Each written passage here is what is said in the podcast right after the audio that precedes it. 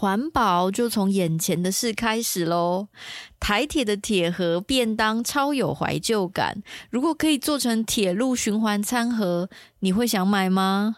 欢迎收听《环保的品味》第八季，让看守台湾陪你做更好的选择。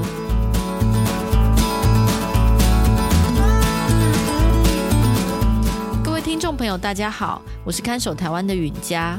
环保的品味这个节目会介绍生活中遇见的各种环保问题，从买饮料到盖房子都有故事。收听节目，帮助您打造健康、无毒、低冲击的生活。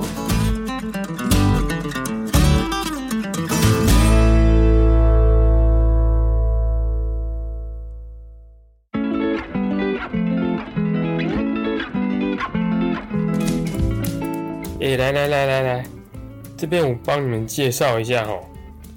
这里是台东的多良车站啦。我跟你们说哦，这边啊绝对是台湾必去的十大古迹车站之一哦。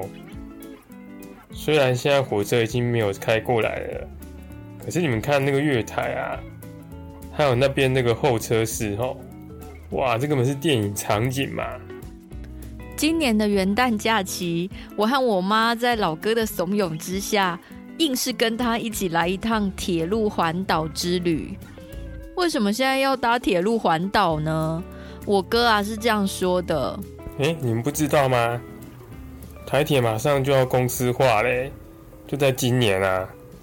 啊，我们还不趁着它公司化之前，它票价还没涨的时候，先来去环岛一下。那不然谁知道之后那些偏乡的小站还会不会开啊？这番话是真的有说动我跟老妈哎。想当初我们还小的时候，也常常搭火车到外婆家玩，妈妈都会先在月台买两个铁盒便当，我们三个在火车上一起分着吃，好怀旧哦。不知道台铁公司化之后，搭火车的经验是不是会完全不一样啊？诶，说到火车便当，妈妈突然很有兴趣的问大家说：“对啊，好多年没有吃铁路便当了，多良站有没有卖铁盒便当啊？你们去买两个看看嘛。”谁知道老哥马上没好气的说：“老妈，你还在铁盒便当哦？那个不知道民国几年就停卖了啦，现在都已经改用纸餐盒啦。”啊，只有铁路姐才会去卖那个纪念的铁盒便当嘛？你们有没有在看新闻啊？什么？已经买不到铁盒便当了吗？那可是老妈的少女时代跟我小时候最美好的回忆之一耶！每次啊，在火车上正觉得好饿好饿的时候，妈妈就会打开圆形的铁盒便当，里面一定有一块香喷喷的排骨。现在这些都看不到了吗？哥哥看着我们母女两个，好笑的说：“哼，哪有那么夸张？不就是普通的排骨便当吗？他们以前用那个圆形的铁车啊，就成本太高了嘛，台铁都要回收回去清洗再拿出来用。呃，可是常常有人没有把空盒还回来啊，就这样就日积月累，那个铁便当盒也是一大笔成本呢。”所以说现在都改用纸餐盒了啊，吃完就丢资源回收就好了啊。等一下哈，我们回到火车上，就会有服务人员推餐车过来卖便当啊。哎哎，你们可不可以把口水擦一擦？很难看你们。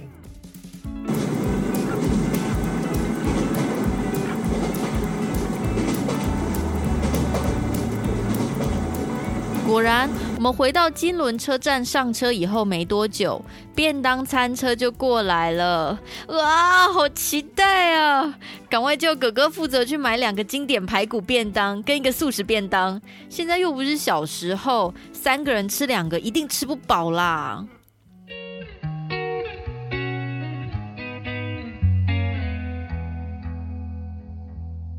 拿到便当的那一刻。看到真的都改成纸餐盒了耶！妈妈有点感慨地说：“唉，我还记得啊，好几年前我们公司办研讨会，有邀请欧洲的厂商过来开会。那时候啊，我还在火车站买了铁盒便当请他们吃呢。那些欧洲的委员呐，看到这种不锈钢的便当盒都赞不绝口哎，因为他们欧洲那种一次性包装的垃圾问题也蛮严重的啊，而且这些饭菜是热食，用不锈钢的便当盒比用塑胶的好。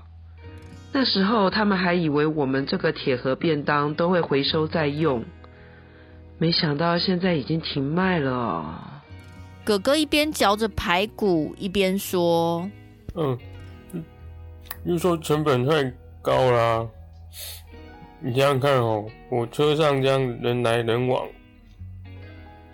便当一天卖好几万个，只要有一两成的人没有把便当盒还回来，一天就要损失几千个铁盒便当哎。台铁都要负债了，还有钱可以亏哦。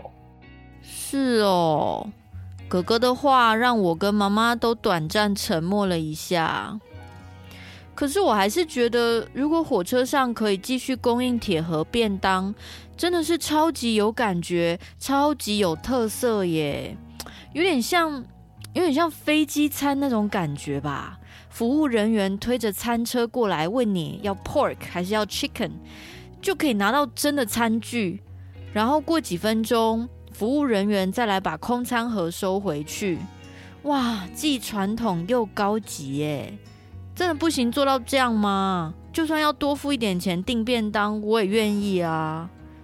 妈妈突然灵机一动，脑洞大开的说：“诶，我觉得其实也没有那么困难呢。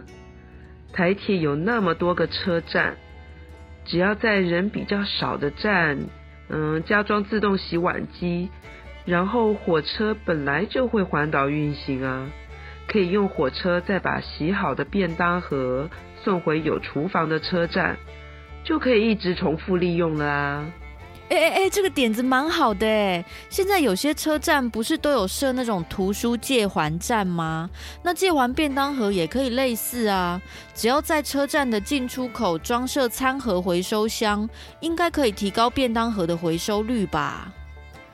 老哥好像觉得我们很天真，不以为然的说：“哎，有些人就是故意把便当盒带回家，你们以为大家都这么有良心哦？”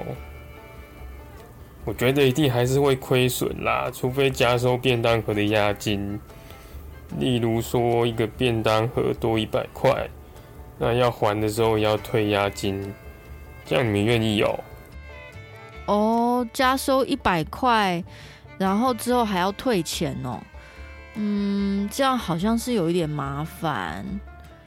就在我跟妈妈犹疑的时候。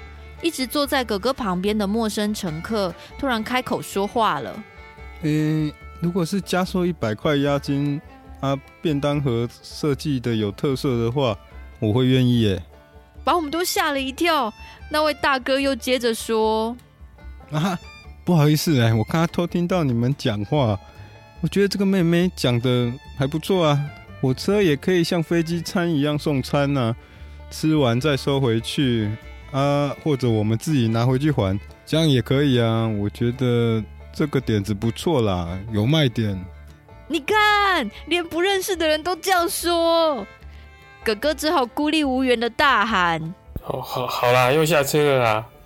你们等下去跟台铁建议看看啊，说不定以后台铁公司还要请你们当创意总监呢。啊，赶快赶快，拿行李啦！”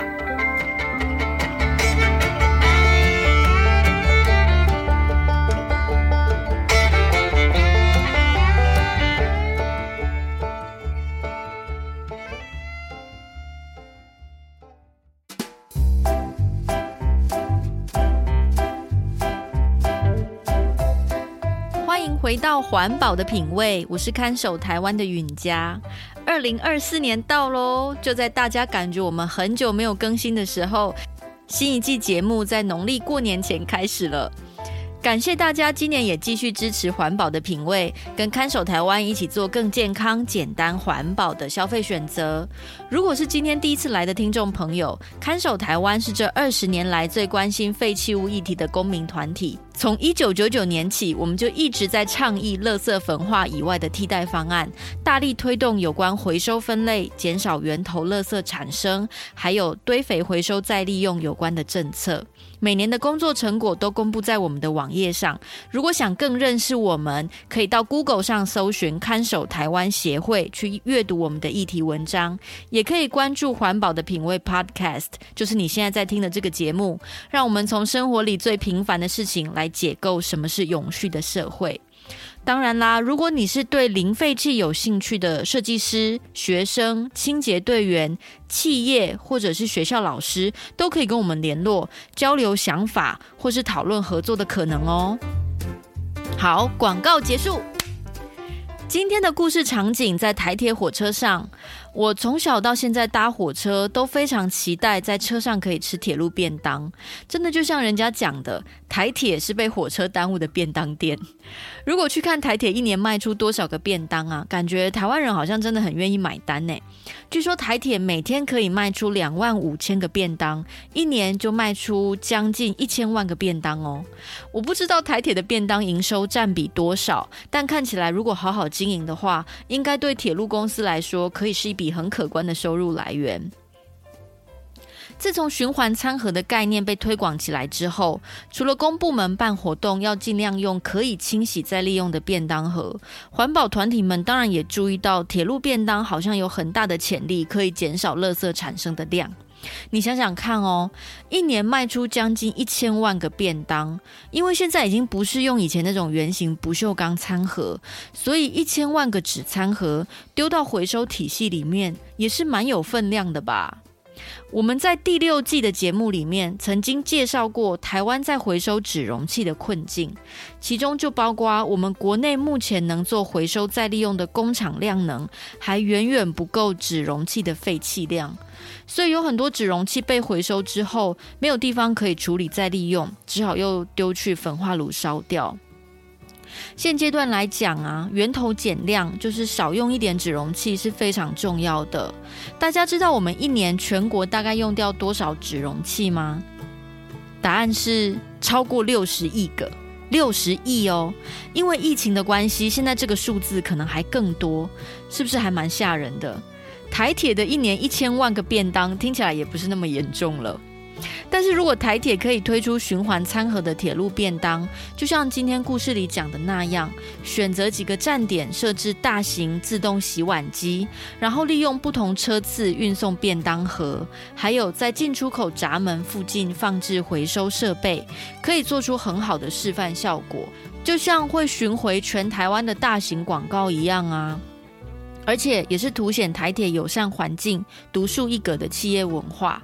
搭火车本来就是比较环保的交通选项了，如果加上可循环餐盒的铁路便当，让台铁公司低碳又减废的品牌形象更不可动摇，那不是很棒吗？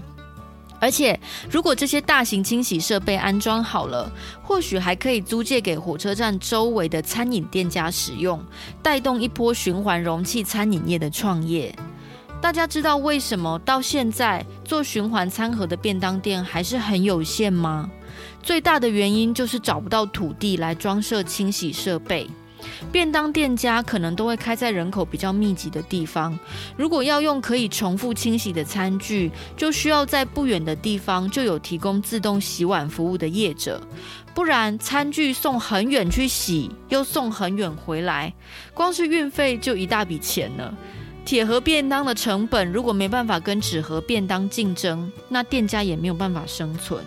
所以，如果火车站里面就装设有清洗设备，或许是可以租借给站前商圈的餐饮店家使用，节省他们的运费成本，也增加台铁公司的收入，可以说是一箭双雕哦。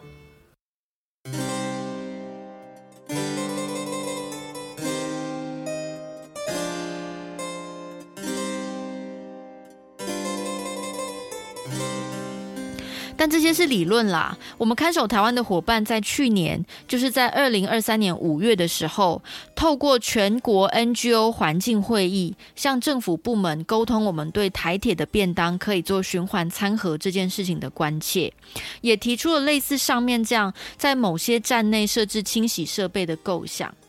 当时呢，这项议题的主责单位是交通部台铁局。台铁局的代表听完，觉得他们会遇到许多困难，主要原因是这个提案会牵涉到跨部门的权限范围，就需要很多横向沟通。因为管理台铁便当的是附设的餐饮单位，而负责火车站内空间规划跟清洁维护的是运务单位，两者本来是没有太多交集的。真的要做这个方案的话，可能就要突破不少台铁的传统。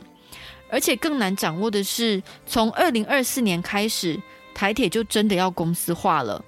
公司化后，具体会有哪些变革？即使像现在都已经一月了哈，台铁还没有交代得很清楚。但是我们是可以想象，以利润为导向的经营模式，应该会对空间使用的盈利效果斤斤计较。如果台铁能做循环餐盒，可能需要餐饮部门想出很好的行销方案，或是政府大股东对这个问题很重视，才会比较有机会。那其实公司化这件事现在就已经开始了。台铁最近发布了新版的特等站长制服，说是参考日本 JR 公司的风格。说到 JR 啊，我其实第一个想到的也是日本的铁路便当，可能是因为 JR 早就以公司模式经营铁路运输服务，日本各大车站的特色便当都可以做成电视节目专题。你在东京或仙台买的便当都会有当地特产，跟台铁的铁路便当，不管在板桥或是枋寮吃到的味道都要一样，这种诉求很不一样哈，确实是蛮有趣的，而且也蛮值得去取经的。不过，日本的铁路便当一向不是很重视包装材料造成的环境负担，他们好像反而会为了让便当的外观更引人注意，做出一些多余的设计，也产生不少垃圾，这点还蛮可惜的。但是，好像就是日本的日常。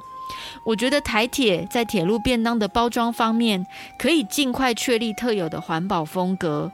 好看的循环餐盒其实也很有卖点，也许反而可以吸引日本游客过来朝圣哦。